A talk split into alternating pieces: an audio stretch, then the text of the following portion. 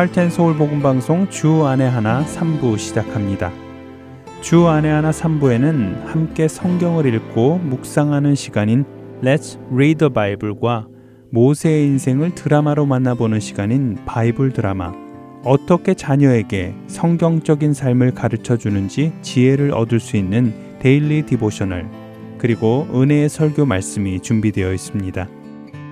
먼저 Let's Read the Bible로 이어집니다.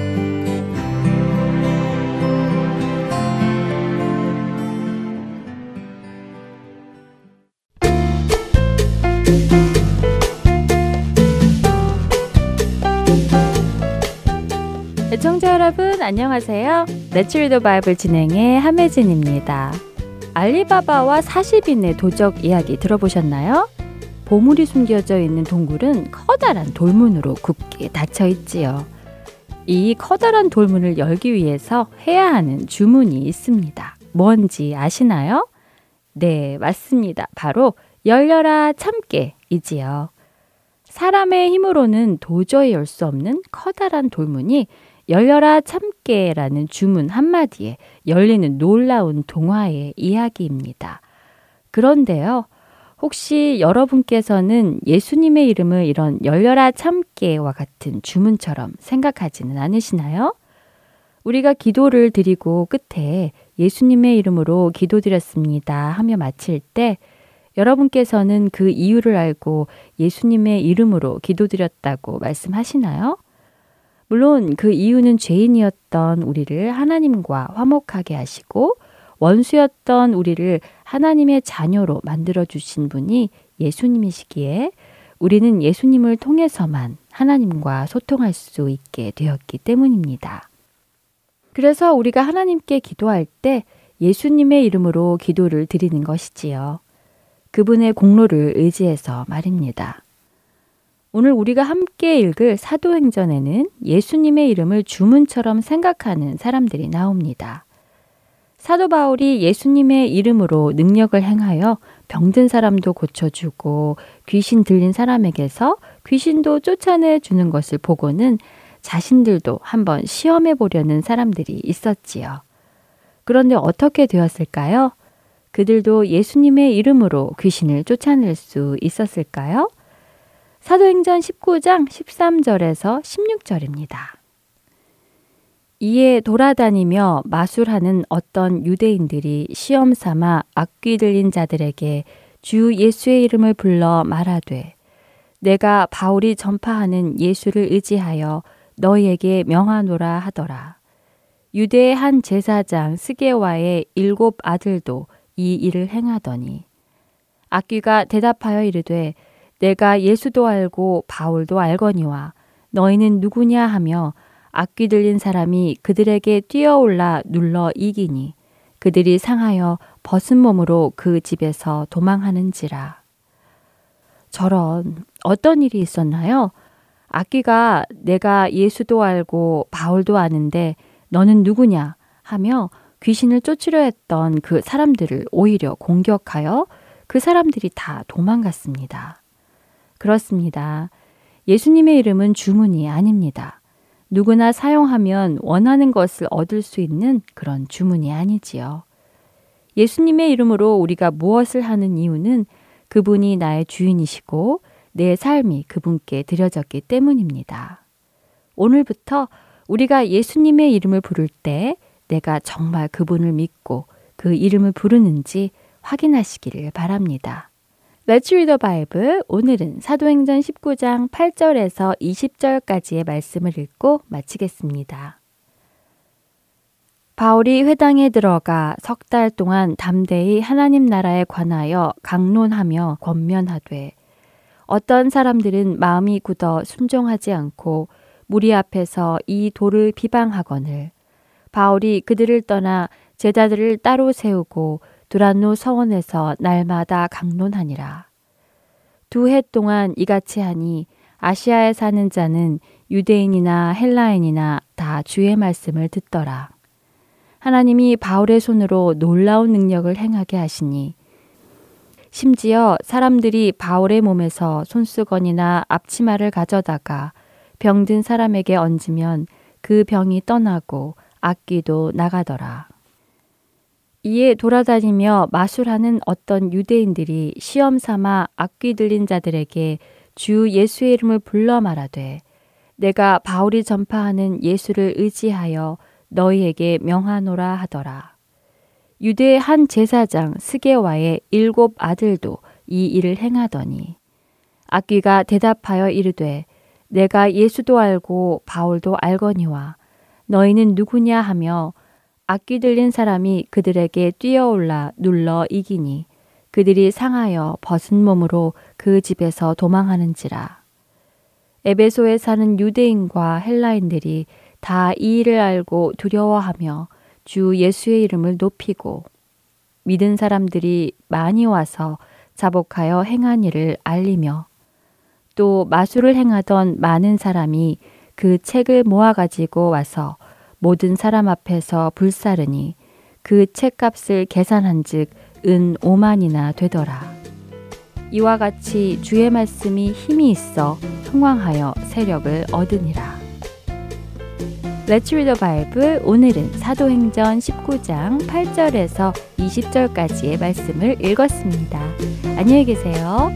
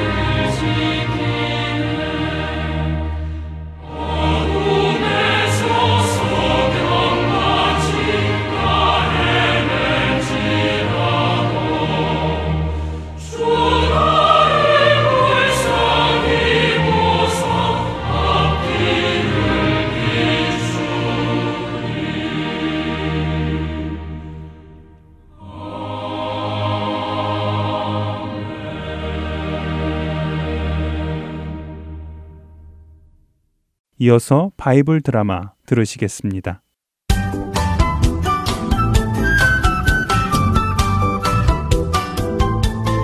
애청자 여러분 안녕하세요. 바이블 드라마 모세편 진행의 박영규입니다.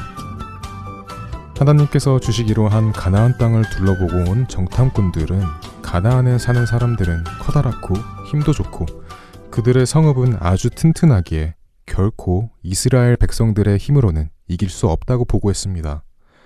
그들의 보고에 두려움에 빠진 백성들은 모세와 아론을 버리고 새로운 지도자를 세워 애굽으로 돌아가자고 하기 시작합니다.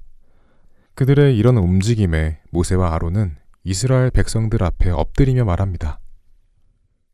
이것 보시게 형제들. 그래서는 아니 되네.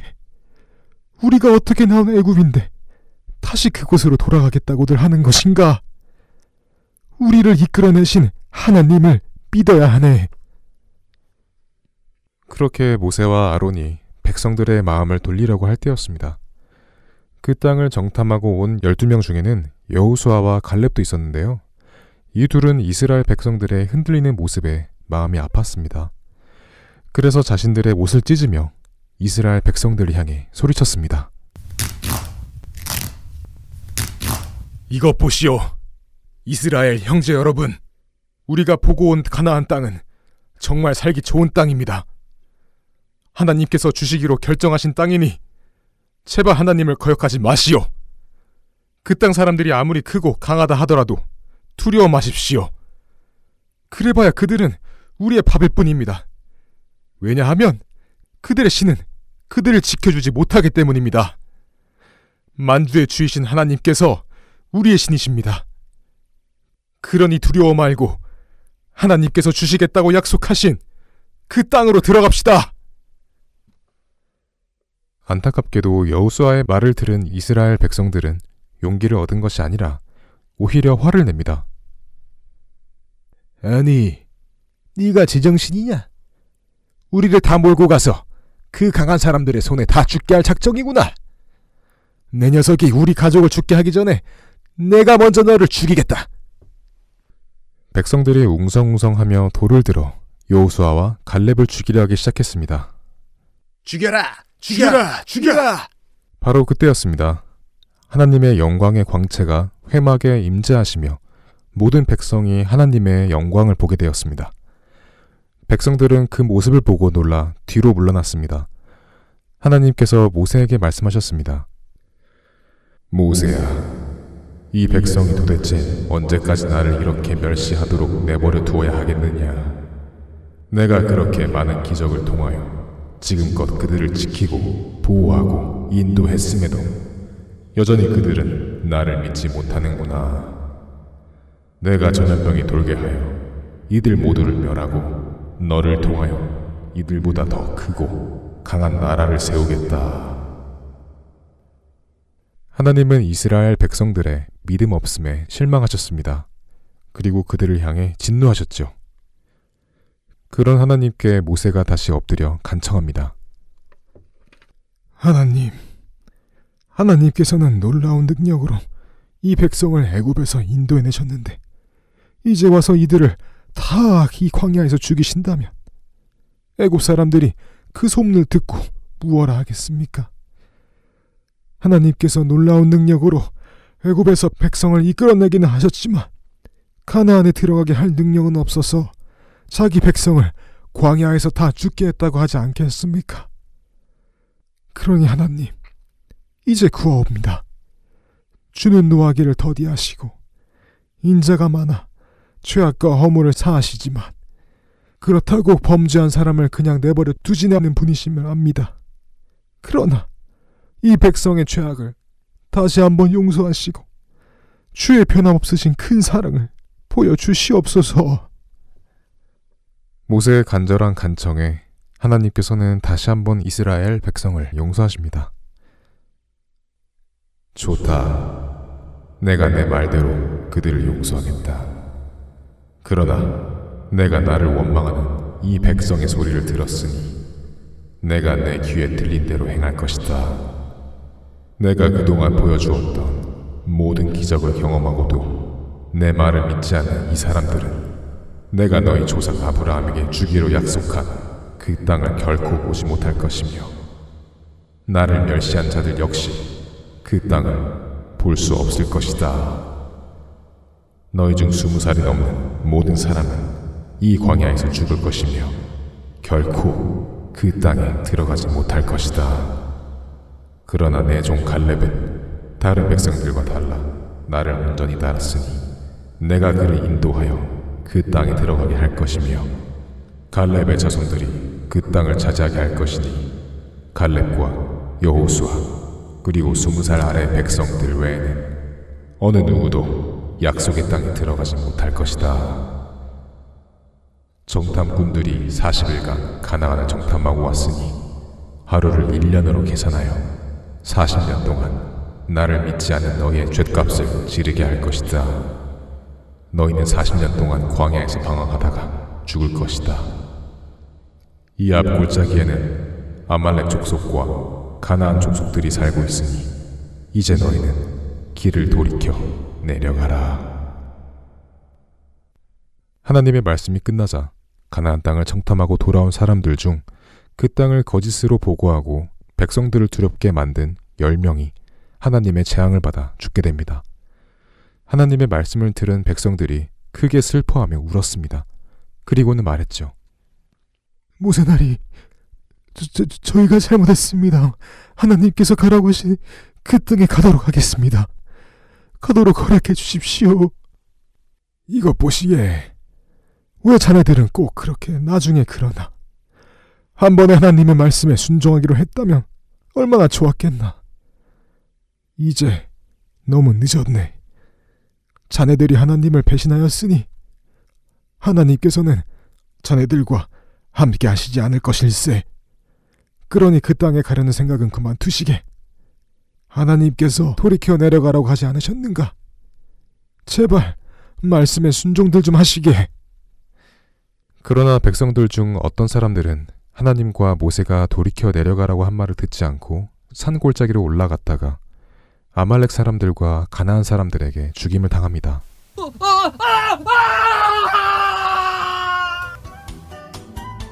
하나님의 말씀을 제대로 따르지 않는 이스라엘 백성들은 스스로 멸망을 자초해 갑니다.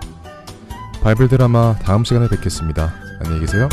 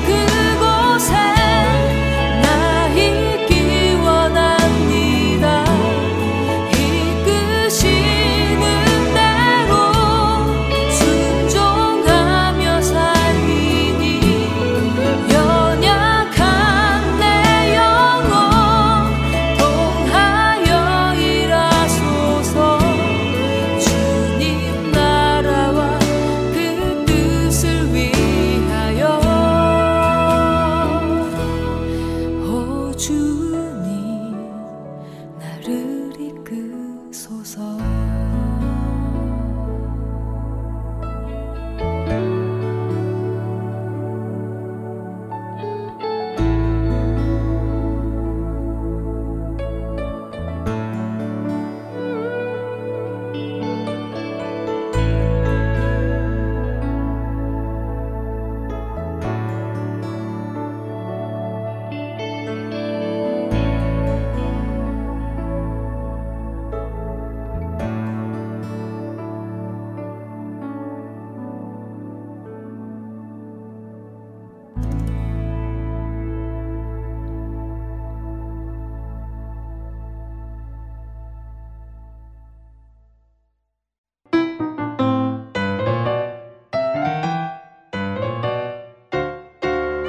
안녕하세요. 저는 메릴랜드에서 방송 검토 봉사를 하고 있는 신가영입니다.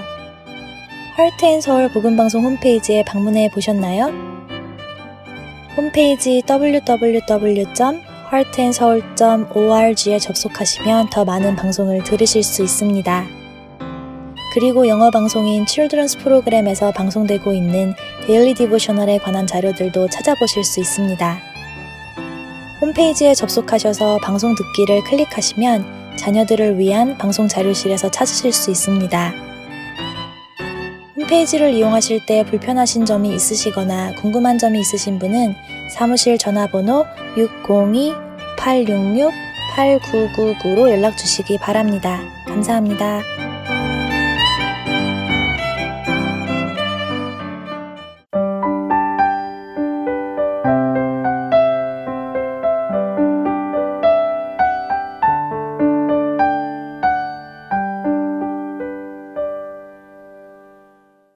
계속해서 Daily Devotional 보내드립니다.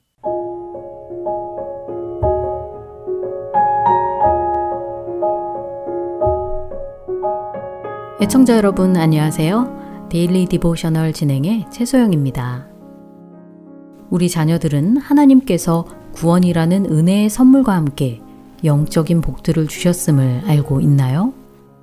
그 복을 누리며 감사하고 있는지요?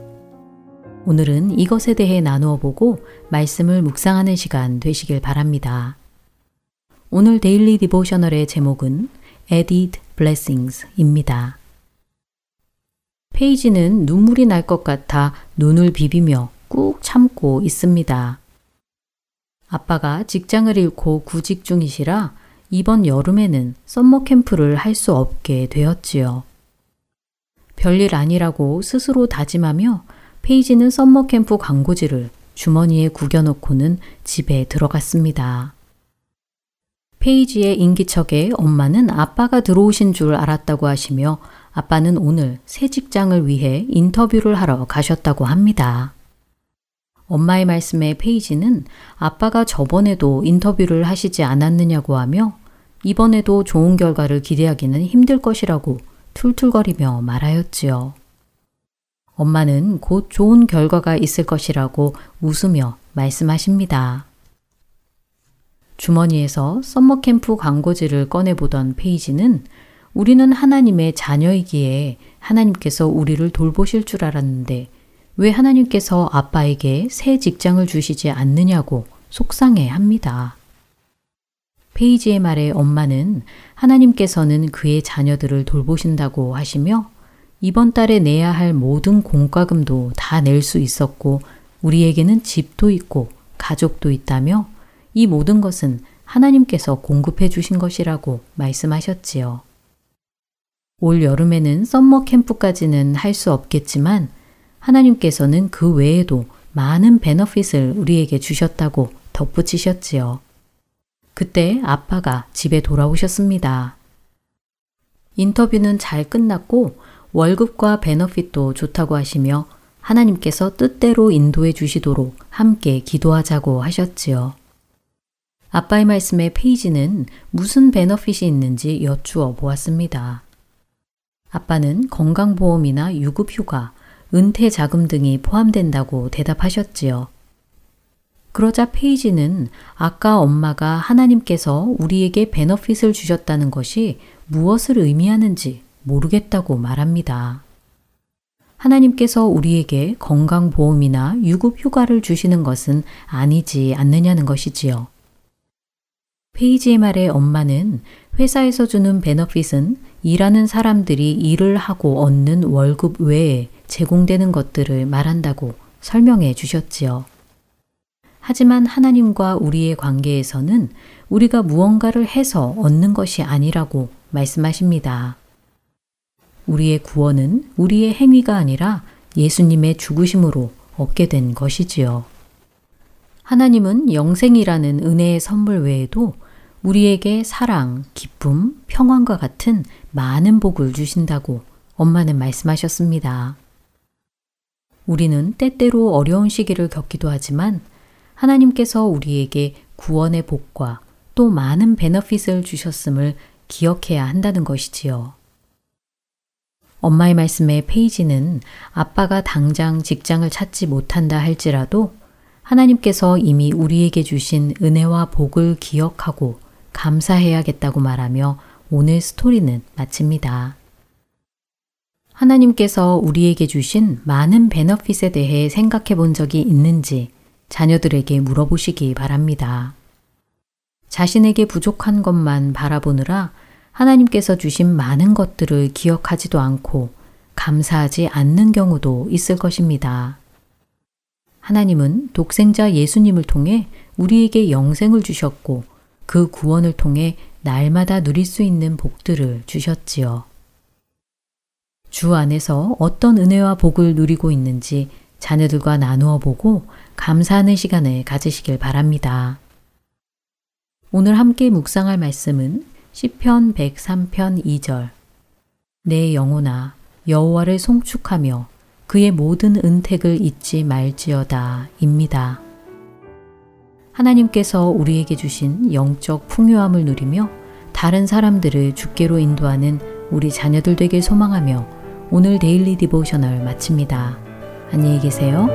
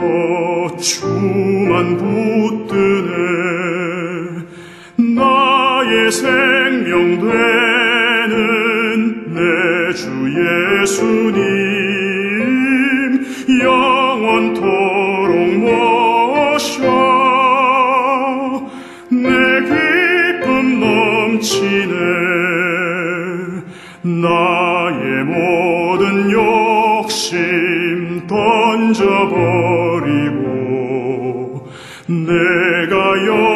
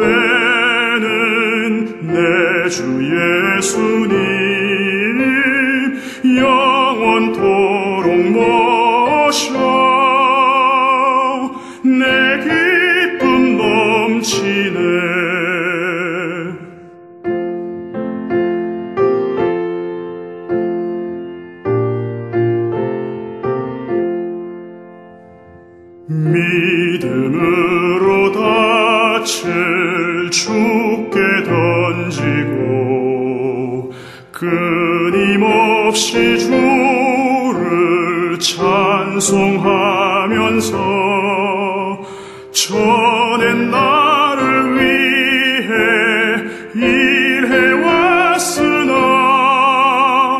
이젠 주만 위해 힘써 일하리. 나의 생명 되는 내 주 예수님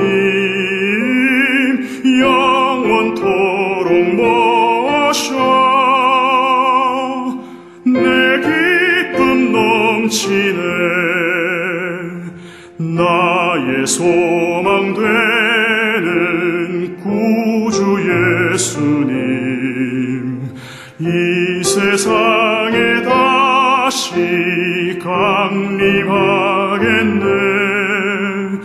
나의 등불 밝혀 손에 들고서 기쁨으로 주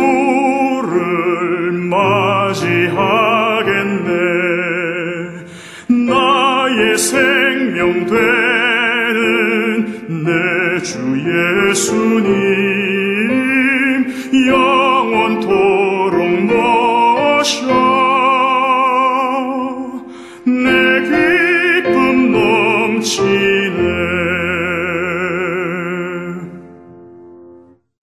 은혜의 설교 말씀으로 이어드립니다. 오늘은 서울 주님의 십자가교회 설교 목사님이신 서정곤 목사님께서 에베소서 2장 1절에서 7절을 본문으로 그러나 하나님은 이라는 제목의 말씀을 전해 주십니다.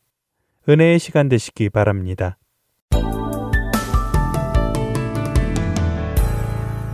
어, 기독교를 비판하는 부류를 사람들을 이렇게 보면은요, 어, 기독교인의 모습을 보고 어, 기독교를 비판하는 사람들이 있습니다. 그런데 놀랍게도 가끔 하나님을 직접 비난하고 공격하면서 기독교를 비난하는 사람들이 있습니다. 하나님을 비난하는 것이 어, 기독교가 믿는 하나님이 그 정도냐, 그 수준이냐, 그런 하나님이라면 나 믿지 않겠다 하면서 하나님을 어, 비난하고 공격하는 사람들을 우리는 가끔 만나게 됩니다. 어, 그들의 논리는 이렇습니다. 아, 기독교가 이야기하는 믿음의 영웅들, 아브라함과 뭐 야곱과 모세와 다윗, 어떻게 그런 사람들을 하나님께서는 중요하게 여기시느냐?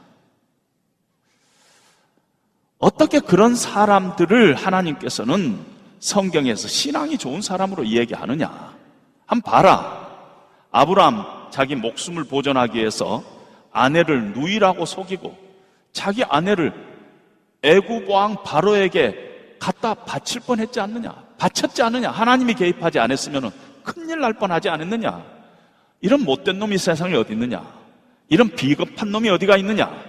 근데 하나님께서는 아브라함을 나의 친구라 하니 이 도대체 그런 하나님은 어떤 하나님이냐? 그따위 인간을 친구로 삼는 하나님은 과연 어떤 하나님이냐? 야곱은 그 일생을 이렇게 보면 사기꾼이었어요. 거짓말장이었어요. 그런데 하나님께서는 야곱이 이 땅에 태어나기 전부터 나는 야곱을 사랑한다. 나는 야곱의 하나님이다. 그러면서 야곱을 이스라엘 민족의 수장으로 삼으셨는데 이런 하나님은 도대체 어떤 하나님이냐? 그런 야곱을 그렇게 귀하게 여기고 더 사랑하고 하는 그 하나님은 도대체 어떤 하나님이냐?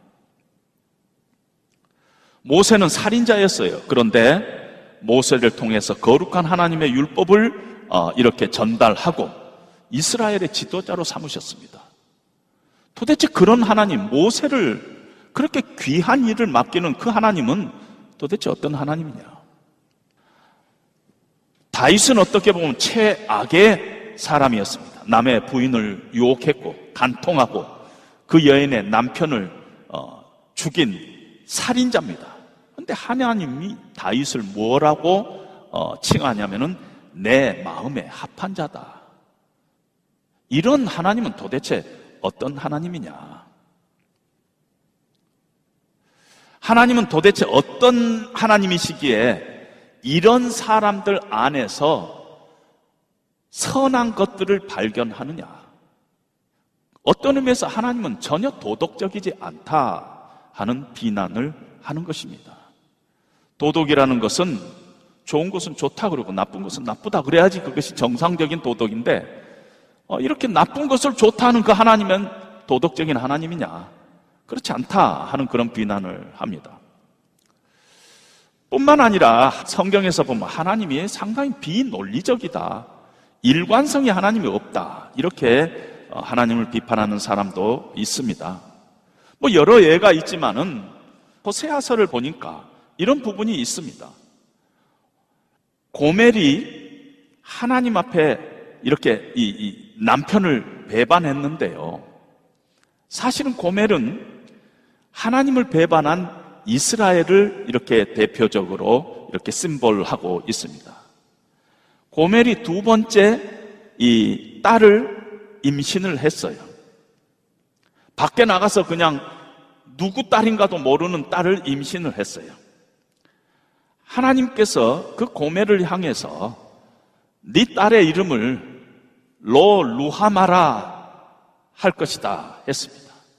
로 루하마라는 뜻은 다시는 이 내가 어, 이스라엘 족속을 궁휼히 여기지 않겠다 이런 뜻입니다. 루하마 앞에 로가 붙으면 아니다는 것이 내가 이제는 더 이상 내가 돌아보지 않겠다. 이제 나는 이제 더 이상 끝이다. 이제 손 털었다 하는 그런 얘기입니다. 그런데 바로 그 어, 6절 바로 그 다음에 어, 7절에 그러나 내가 유다 족속을 궁휼히 여겨서 구원하겠다. 바로 한 절 앞에서 난 네 이름을 로 루하마라고 하겠다. 다시는 내가 너를 궁휼히 여기지 않겠다 해놓고 바로 그 다음 절에서 내가 그들을 궁휼히 여기고 내가 그들을 구원하겠다. 아, 이게 논리적으로 어, 맞지 않다는 것입니다. 두 번째 아들을 셋째지만은 어, 두 번째 아들을 이렇게 어, 낳고 왔는데요. 하나님께서 그 이름을 로 암미라 이렇게 지라했습니다. 암미 백성이란 뜻, 내 백성이란 뜻인데 로 내 백성이 아니라는 것이요. 얼마나 죄 가운데 빠져 있는가?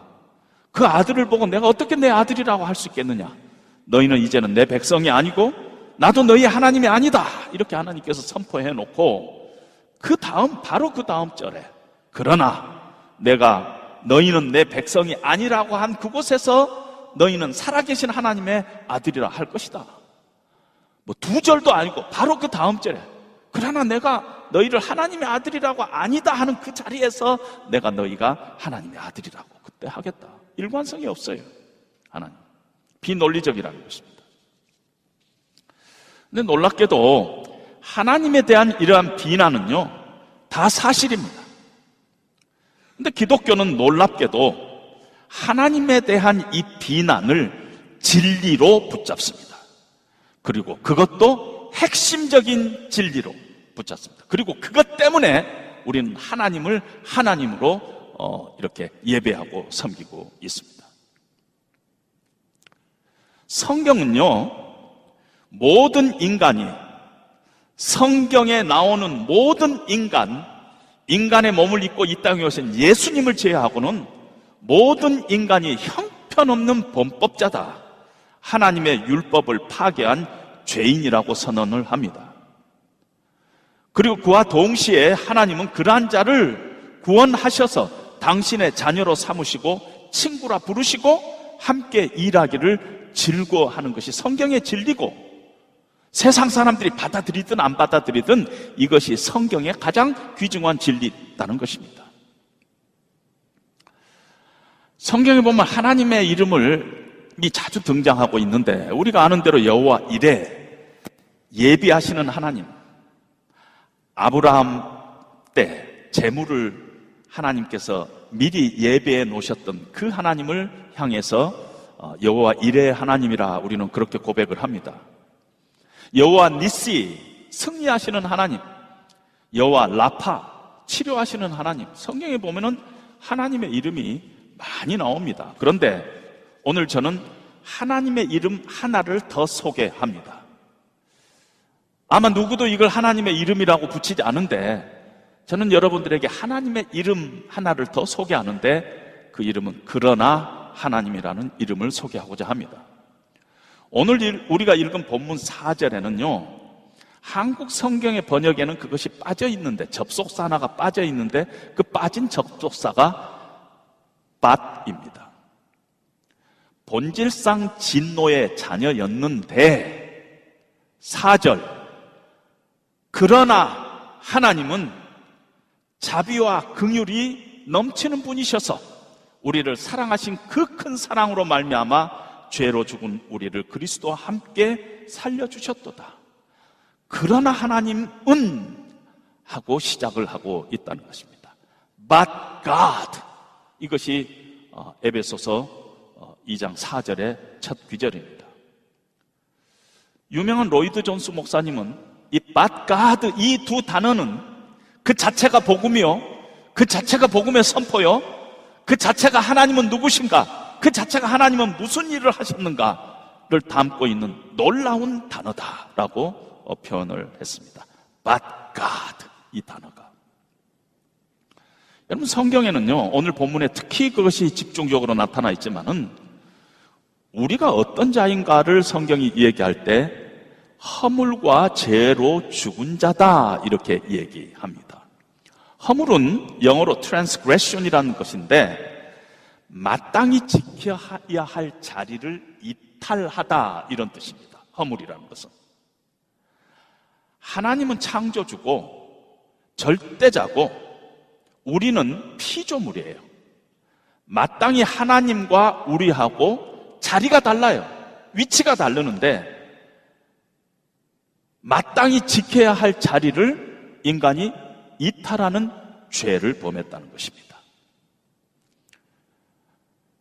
마땅히 우리가 있어야 할 그 위치, 피조물로서 하나님을 경배하고 하나님을 섬기는 그 위치를 이탈해 가지고 이 세상 풍조를 따르고 육체의 욕심을 따르고 육체와 마음에 원하는 대로 우리가 공중 권세 잡은 자를 따랐다는 것입니다.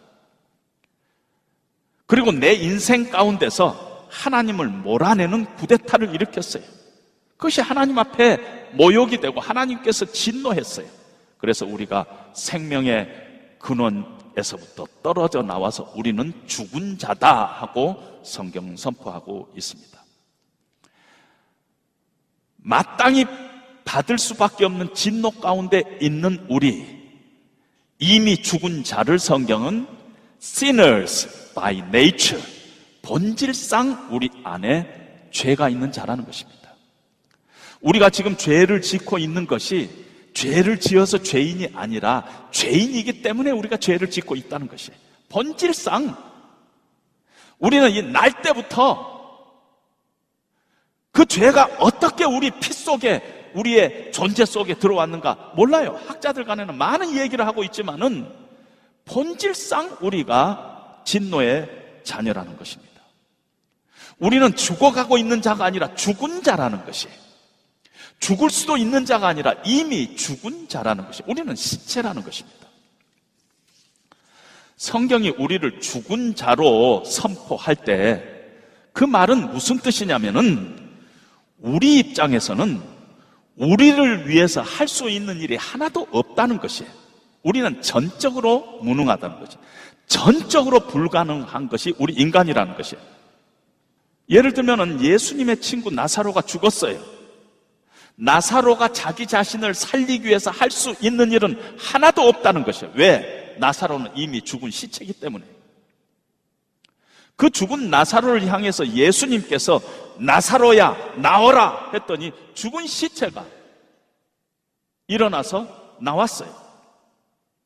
그건 하나님만이 할 수 있는 일이에요. 우리로서는 전적으로 우리 자신을 개량시키기 위해서 아무것도 할 수 없다는 점에서 기독교의 복음은 도덕적이지 않습니다.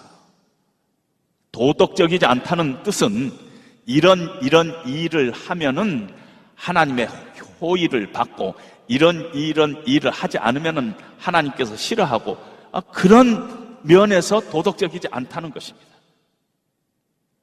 기독교는 하나님의 호의를 받기 위한 어떤 방법론이나 노하우가 아니라는 것이에요. 인간의 노력으로 어떤 일이 가능하다 생각하는 것은 하나님에 대한 모독이라는 것입니다. 그래서 기독교는 그런 의미에서 종교가 아니라고 이 얘기들 합니다. 왜? 우리는 다 죽은 시체인데, 이미 죽었는데, 우리가 할 수 있는 일 하나도 없어요. 우리가 뭔가 애를 써서 우리 자신을 위한 어떤 애씀을 통해서 우리 자신이 보다 더 나은 사람이 될 수 있다는 것은 하나님 앞에 모욕이라는 것이에요. 왜? 시체가 무슨 일을 할 수 있겠느냐는 것이에요. 우리 안에는 우리 자신을 아무리 아, 이렇게 그, 그 좋은 현미경을 가지고 들여다보고 눈을 씻어 봐도 우리 안에는 우리 스스로 우리 자신을 자신의 문제를 해결할 어떠한 소망도 없는 자다 하는 것이 기독교의 선언인 것입니다. 그래서 기독교는요, 우리 자신이 어떤 노력으로 해서 어떠한 상태를 로가 되는 것이 기독교가 아니에요. 세상의 종교처럼 우리의 노력을 통해서, 우리의 선행을 통해서, 우리의 어떤, 어떤 구제를 통해서, 우리가 그런 것들을 통해서 하나님 앞에 조금 더 잘 보이는 그런 것가 기독교가 아니라는 것입니다. 왜냐하면 우리는 시체기 때문에. 기독교는 우리를 다시 살리기 위해서 밖에서부터 치고 들어올 수밖에 없었어요. 하늘에서 하나님이 우리를 향해서 내려올 수밖에 없었다는 거죠. 우리 자신은 이미 죽은 자였기 때문에 우리 자신으로서는 어떠한 해결 방법이 없었기 때문에 하나님께서 내 역사 속으로 내 심령 속으로 내 삶 속으로 하나님이 치고 들어와셔서 나를 나사로야 나오라 하는 식으로 나에게 말씀하시고 하나님께서 나에게 어떤 능력을 베풀어 주셔야만이 내가 일어날 수 있는 것이라는 것입니다. 절대적인 하나님의 개입 없이는 소망 없이 죽은 자들이 우리 인간이라 하는 것이 기독교가 붙잡고 있는 중요한 어, 진리라는 것이 이것이 없으면 기독교가 아니라는 것입니다. 아담과 이브는요 하나님 앞에 마땅히 있어야 할 자리를 이탈하는 그런 범죄를 어, 범했습니다. 아담과 이브는 하나님의 형상으로 창조되었어요. 완벽하게 하나님과 동행하며 하나님과 친밀한 교제를 할 수 있는 자로 하나님께서 창조하셨는데 하나님 없이 내 인생을 살아보겠다. 그리고 하나님과 같이 되기를 어, 소원하는 그런 이탈의 죄를 범했습니다. 심판받을 수밖에 없는 죄를 범했어요. 그래서 죄가 그 안에 들어오니까 죄로 인하여 부끄러움이 찾아왔어요. 하나님의 낯을 피해서 어, 이 나무 밑에 들어가서 숨고 나뭇잎으로 어, 가렸어요. 하나님을 피할 수 있겠다 싶어가지고 이렇게 가렸는데 피할 수 없다는 것입니다. 인간은 자기의 죄를 자기 스스로 씻을 수 없다는 것이에요. 우리 힘으로 씻는 것이 아담과 이브가 몰래 나뭇잎으로 자기를 가리는 것하고 똑같다는 것입니다. 그런 아담과 이브에게 하나님께서 찾아오셨어요. 그러나 하나님이 찾아오신 것입니다. 멸망받아야 마땅할 아담과 이브에게 하나님이 찾아오셔서 가죽 옷을 지어 입히셨어요. 그들을 살리기 위해서 무고한 동물의 희생의 피를 흘리고 그들에게 그 가죽으로 가죽 옷을 만들어 주셨던 것을 우리가 기억합니다. 만약에 우리에게 소망이 있다면은 하나님께서 우리를 끊어버리지 아니하시고 가죽 옷을 입히셨다. 그것 그러한 사실 외에 우리에게 어떤 다른 소망도 우리는 찾아볼 수 없습니다. 따라서 우리가 구원을 받을 때 에베소서 2장 1절에서 3절처럼 우리가 구원을 받을 때 우리 모두는 그러나 하나님을 만났어요. 죄와 허물로 죽었던 우리를 하나님께서 살리셨어요. 긍휼이 풍성하신 하나님께서 우리를 사랑하신 그 큰 사랑으로 인하여 우리를 구원하시고 우리를 살리시고 하나님의 자녀로 삼았습니다. 우리 모두는 예수 믿는 사람은 다 그러나 하나님을 체험한 것이에요. 그런데 놀랍게도 죄와 허물로 죽은 우리를 살리신 그러나 하나님이 오늘 우리의 삶 가운데서도 여전히 그러나 하나님으로 역사하고 있다는 것입니다. 물론 우리가 감사할 일도 많고 하지만은 얼마나 부끄러운 일 많이 했어요. 얼마나 후회스러운 일 많이 했어요. 그러나 그러나 하나님이 여전히 우리와 함께 하시고 6월절 어린 양의 보배로운 피로 우리를 씻기시고 또 씻기시고 또 씻기시고 또 씻기셔서 오늘까지 그리스도의 보혈로 우리를 씻기셔서 이 자리 앞에까지 나오게 하시고 오늘도 우리를 예배케 하시는 하나님, 그 하나님은 우리를 구원할 때뿐만 아니라 오늘도 우리의 삶 가운데 함께 하시는 그러나의 하나님이라는 것입니다. 돌이켜 보세요. 우리가 하나님, 하나님 말로만 하면서 세상 풍조를 따르고 육체의 욕심을 따르고 내 소견대로 살아오지 않았습니까? 그런데도 오늘 이 자리에 우리가 서 있는 이유는 그러나 하나님의 은혜가 우리와 함께 있기 때문인 것입니다. 그러나 하나님은 절대 주권적인 하나님이에요. 우리의 상황과 우리의 조건에 따라서 리액션 하는 하나님이 아니십니다. 만약에 하나님께서 우리의 상황에 따라서 우리의 행한 대로 보응하시는 하나님이라면 어떤 면에서 우리식으로 표현하면은 어떤 도덕적인 하나님이시라면 우리 행한 대로 상 주고 행하지 않은 대로 벌 주는 하나님이라면 이 자리에 있을 사람 아무도 없습니다. 우리가 하나님 앞에 잘한 것보다 얼마나 하나님의 마음을 아프게 하는 일이 많았어요. 그것 가지고 하나님께서 보응하시는 우리의 행한 대로 갚으시는 도덕적인 우리식으로 표현한 그런 도덕의 하나님이시라면은 이 자리에 있을 사람이 아무도 없어요. 우리가 이 자리에 있는 것은 절대 주권적인 섭리 가운데서 그럼에도 불구하고 우리를 찾아오시고 함께 하시고 그러나 하나님의 긍휼과 은혜로 오늘도 우리를 붙잡고 있는 것 때문에 그렇다는 것입니다. 아, 내가 잘해서 하나님께서 나를 축복하신구나. 아무도 그런 사람 없어요. 만약에 그렇다면 세상에서 가장 큰 착각을 하고 있는 사람일 것입니다. 우리는 우리의 행한 대로 보응하셨다면 우리가 쫓겨나도 12번은 쫓겨나.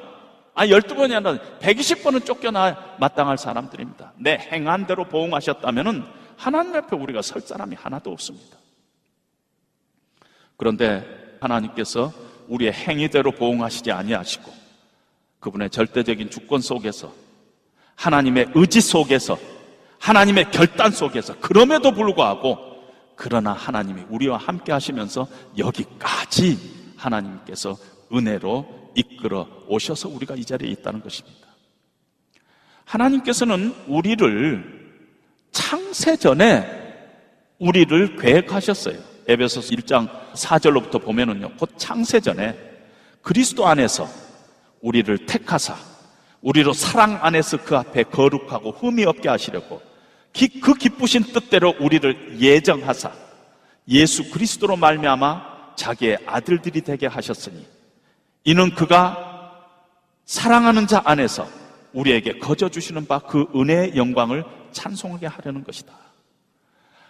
우리가 하나님을 알기도 전에 우리가 하나님과 원수 되었을 때 아니 우리 이 세상에 태어나기도 전에 창세 전에 하나님께서 우리를 하나님의 사랑 안에서 우리를 택하시고 우리를 보존하셨어요. 왜? 하나님의 영광을 찬미하게 하려고 그 하나님이 우리 가운데 있다는 것입니다. 그리스도 안에서 우리를 오늘도 붙잡고 있는 이유가 하나님 때문이라는 것이요. 우리 때문이 아니에요. 우리는 하나님의 심판받아 마땅할 자이지만 하나님의 의지 때문에 하나님의 사랑 때문에 우리 대신하여 십자가에 죽으신 예수 그리스도 때문에 여전히 하나님께서는 우리를 붙잡고 있다는 것입니다. 저는 감히 말씀드립니다. 우리의 삶 가운데 내가 그러나 하나님을 체험한 만큼 우리는 성숙했을 것이다. 그렇게 얘기할 수 있습니다. 내 삶의 조건들은 하나님보다 육신의 정욕과 안목의 정욕과 이성의 정욕을 더 따랐습니다. 그걸 더 의지했어요. 그러나 그러나 하나님께서 인도해 오셨어요. 그리고 우리는 그 하나님을 오늘도 경험하고 고백하고 또 하나님을 예배하는 자리가 이 자리입니다. 그 하나님을 우리가 우리의 인생 가운데 경험하는 만큼 우리는 하나님을 더 알아가고 우리 자신을 알아가고 있다는 것입니다. 여러분 아브라함의 일상을 보면은요. 그러나 하나님을 알아가는 일생이었어요. 아내를 누이라 속이고 바로 왕에 갖다 바치는 그런 졸장부로 시작했죠. 그러나 삶의 구비구비마다 그러나 하나님을 경험했습니다. 아내를 누이라고 속이는 그 사건 이후에 하나님의 약속을 믿지 못해서 하갈의 몸에서 이스마엘을 낳았어요. 그런 불신 때도 있었어요. 그런데 나이 99살 때 하나님께서 다시 나타나서 맹년 명년 이맘때에 사라의 몸에서 아들을 낳을 것이다. 이렇게 하나님께서 말씀했어요. 이 말을 방 밖에서 듣고 있던 아내 사라가 쓱 비웃었어요. 하나님께서 방 안에서 사라야 왜 네가 비웃느냐? 아니에요. 제 비웃지 않았어요. 아니다. 네가 비웃었느니라. 그리고 1년 후에 이삭이 태어났어요. 그 하나님의 그, 그, 그러나 하나님을 경험하면서 아브라함이 이삭의 이름을 붙였어요. 웃음이라고 붙였어요. 이삭이라는 뜻은 웃음이에요. 근데 어떤 면에서 비웃음이에요. 하, 하나님이, 아니, 내가 지금 몇 살인데, 뭐, 뭐 임신할 거라고 말도 아닌 소리를 하시네. 하면서 웃은 거예요. 하나님은 이런 분이시구나. 그리고 마지막에 하나뿐이 없는 아들 독자 이삭을 하나님께서 바치라 그랬어요. 그 말씀 앞에서 아브라함 고민했어요. 그런데 그동안의 삶의 구비구비마다 그러나 하나님이 나타나셔서 함께 하시고 섭리하시고 역사하셨던 그 은혜를 생각했어요. 그리고 나서 아, 그렇지. 하나님은 반드시 죽은 자를 살리시는 능력의 하나님이시다. 하면서 칼을 들어서 자기 아들 독자 이삭을 내려치려고 했을 때 하나님께서 하늘에서 아브라함아 아브라함 그 아이에게 손대지 마라. 네 아들 독자까지도 아끼지 아니하였으니 이제는 내가 알겠다. 네가 하나님을 경외한 자라고 하는 것을 알겠다.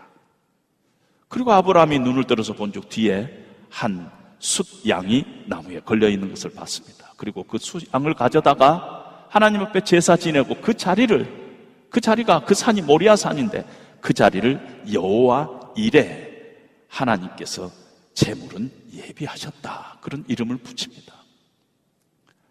나중에 이 모리아 산상에 솔로몬 성전이 세워지고 그 후에 오랜 후에는 골고다에서 예수님께서 십자가에서 죽으시는 그 골고다 언덕이 결국은 바로 모리아 산이 된 것입니다. 하나님의 그러나 하나님을 한 걸음 한 걸음 아브라함이 경험해 가면서 아브라함의 믿음이 성숙해져서 마지막에 아들 독자라도 하나님께서 죽은 자를 살리시는 하나님인 것을 믿으면서 로마서에 그렇게 표현하고 있죠. 믿으면서 독자를 하나님 앞에 바치는 그런 놀라운 믿음의 자리까지 성숙해 가고 있는 것을 우리는 볼 수가 있습니다. 아무리 생각해 봐도 어, 오늘 주일까지 올 수 있었던 것은 그러나 하나님 때문입니다. 금년 한 해에도 우리 안에 여러 가지 시험이 있었어요. 낙심들이 있었어요. 그러나 우리가 견딜 수 있었던 것은 고린도전서 10장 13절에 보면 사람이 감당할 시험밖에는 너희에게 당한 것이 없나니 오직 하나님은 그러나 하나님은 밑부사 너희로 감당치 못할 시험 당함을 허락하지 아니하시고 시험 당할 쯤에 또한 피할 길을 내사 너희로 능히 감당하게 하셨느니라. 그 말씀 붙잡고 우리가 여러 시험 가운데서도 우리가 낙심하지 않고 그 하나님 붙잡고 여기까지 왔습니다. 나는 왜 이리 못났을까? 왜 남보다 이렇게 똑똑하지 못할까? 왜 이렇게 부족할까? 약할까? 그런 사람을 향해서 하나님 말씀이 우리를 또 붙잡습니다. 그러나 하나님은 세상의 미련한 것들을 택하사 지혜 있는 것들을 부끄럽게 하시려고 세상의 약한 것들을 택하사 강한 것들을 부끄럽게 하셨으며 세상의 천한 것들과 멸시받은 것들과 없는 것들을 택하사 있는 것들을 패하게 하시나니 이는 아무 육체도 하나님 앞에서 자랑치 못하게 하려 하심이니라. 하나님께서 그러나 하나님께서 우리가 남보다 못한 그것을 오히려 하나님께서 붙잡고 하나님을 찬미하고 하나님 앞에 영광 돌릴 수 있도록 그렇게 했다는 것입니다. 억울한 일 당한 사람이 있을 거예요. 오해받은 경험이 있을 것입니다. 여러분, 그러나 요셉처럼 억울한 일 당한 사람이 또 있겠어요? 형들에게 배신당하고 충성되이 일했는데 주인에게 배신당하고 요셉의 일생 이코르 억울한 일 당한 일생이었어요. 그런데 요셉이 마지막에 창세기 45장에 국무총리가 돼가지고 형들을 만난 자리에서 이렇게 고백하지 않아요? 당신들이 나를 이곳에 팔았다고 해서 근심하지 마소서 한탄하지 마소서.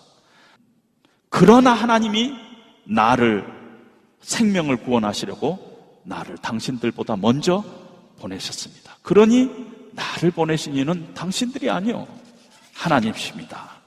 이런 고백을 하고 있습니다. 여러분 그러나 하나님을 믿으세요? 여러분 인생 중에 캄캄한 그런 상황 속에서 어, 길이 안 보일 때 그때 그러나 하나님은 여전히 우리의 삶 가운데 함께 하시고 우리의 길을 열어주시고 어, 새 일을 행하시는 분이 하나님인 것을 우리가 믿어야 할 줄 압니다. 그 하나님 때문에 사실은 여기까지 왔어요. 그 하나님이 그러나 하나님께서 내 인생을 소망 가운데로 인도해 가실 것입니다. 사도 바울도 그 일생 가운데 그러나 하나님의 은혜로 산 사람입니다. 우리가 이 보배를 질그릇에 가졌으니 이는 심히 큰 능력은 하나님께 있고 우리에게 있지 아니함을 알게 하려 함이라. 우리가 사방으로 우겨쌈을 당하여도 쌓이지 아니하며 답답한 일을 당하여도 낙심하지 아니하며 박해를 받아도 버림받지 아니하며 거꾸로 뜨림을 당하여도 망하지 아니하고 우리가 항상 예수의 죽으심을 몸에 짊어짐은 그러나 하나님이 내 인생 가운데 은혜로 다가오셔서 예수의 성명이 우리 몸에 나타내게 하려 하심이기 때문이 아니겠느냐 하고 고백하고 있다는 것입니다. 그러나 하나님은 예수 믿을 뿐만 아니라 예수 믿고 난 후에도 우리는 날마다 그러나 하나님의 은혜를 만나고 그분의 긍휼 하심 가운데 있어야 합니다. 왜냐하면은 우리가 신앙생활을 아무리 오래 했다 하더라도 하나님의 그러나 하나님의 그 은혜와 긍휼 가운데 있지 않으면은 우리 마음이 금방 돌같이 단단해져 버려요. 그게 우리 인간이에요. 믿지 마세요. 자기 자신. 그러나 하나님의 은혜가 내 심령 가운데 파고들지 않으면은 조그만 어려움이 있어도 우리는 포기해 버려요. 금방 불신 가운데 빠지고 낙심 가운데 빠지고 두려움 가운데 빠지는 게 우리예요. 신앙생활 수년 해도 소용없어요. 그래서 우리는 그러나 하나님을 매번 매번 만나야 합니다.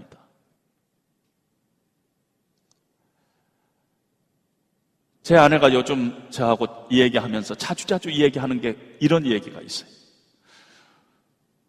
우리가 평생 하나님을 믿고 하나님의 교회에서 22년 동안 사역을 하고 은퇴해서 이제 우리의 인생의 마지막이라고 생각했는데 신앙생활에서 아 이제 지금 시작인 것 같다. 이제 시작인 것 같고 지금이 가장 신앙생활 하기가 어려운 때다. 예전에 뭐 뭐 큰 일을 할 때 그때 그때가 아니라 지금 지금 이때 다 신앙의 끝인 줄 알았는데 다 이제 정말 하나님을 더 깊이 체험하고 아브라함에 같으면은 독자 이삭이라도 갖다 하나님 앞에 내어놓을 그 순간인 것 같은데 다른 사람들이 볼 때는 목사님이 평생 신앙생활하고 목회를 다 끝냈으니까 얼마나 신앙이 좋겠느냐? 그럴 때인데 그러나 하나님이 우리와 함께 하지 않는다면은 지금 우리의 삶은 바로 초신자가 겪었던 그 시점하고 똑같다는 것이에요. 금방 우리의 마음이 굳어지고, 금방 낙심 가운데 빠지고, 금방 불신 가운데 빠지고, 금방 두려움 가운데 빠질 수밖에 없는 것이 우리 인간이라는 것입니다. 그래서 우리는 매번, 매주 우리가 그러나 하나님의 은혜를 만나야 합니다. 그래서 내 믿음, 내 자신, 내 상황을 바라보지 않고 나를 다시 일으켜 세우시는 그 하나님을 다시 붙잡고 일어나야 될 줄로 압니다. 그분은 사막의 강물과 길을 내시는 분이에요. 그분을 의지해서 하나님 붙잡고 의지하고 신뢰하고 찬송하고 그렇게 가면은 우리 앞에서 길을 내시는 분이라는 것이에요. 사막에서 길을 내시는 분이라는 것입니다. 내 안에서 새 일을 행하실 분이라는 것이에요. 그분을 붙잡고 우리는 살아가야 할 줄 압니다. 그러면은 언젠가 나도 모르게, 나도 모르게 내 안에서 다윗처럼, 아브라함처럼, 야곱처럼, 모세처럼 하나님 앞에 쓰임 받는 하나님의 은혜를 체험하는 그런 자로 하나님께서 언젠가 우리를 그 자리로 세우실 것입니다. 어떻게? 매일매일 삶 가운데서 매주 매주 하나님의 그러나 하나님의 은혜를 우리가 붙잡고 살아가면은 언젠가 하나님께서 우리를 믿음의 거장의 대열에 우리를 세우시는 그런 놀라운 일들이 우리 안에서 이루어질 줄로 압니다. 그런 소망을 가지고 준비하는 그런 시간이 되시기를 주님의 이름으로 다시 한번 어, 부탁드립니다.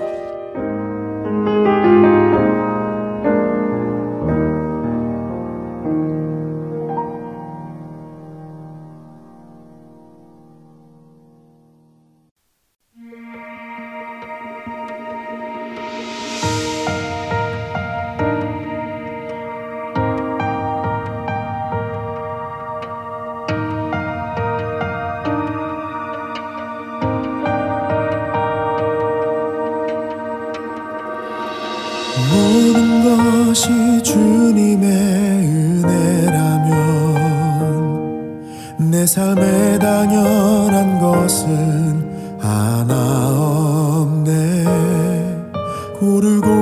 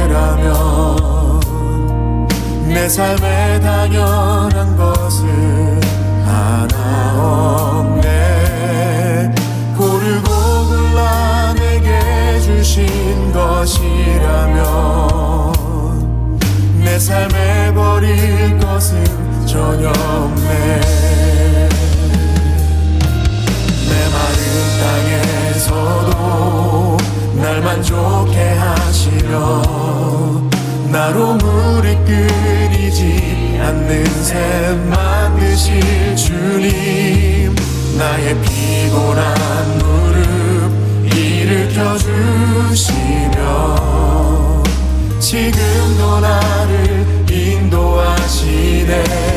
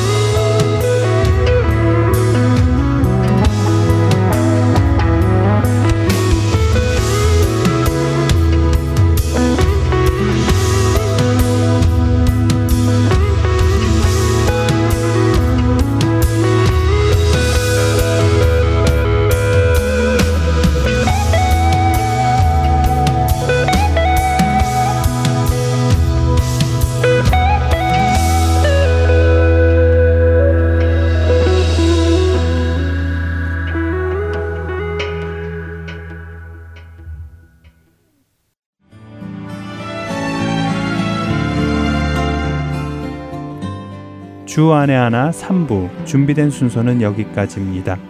청취해 주신 여러분들께 감사드립니다. 다음 주에 다시 뵙겠습니다. 안녕히 계세요.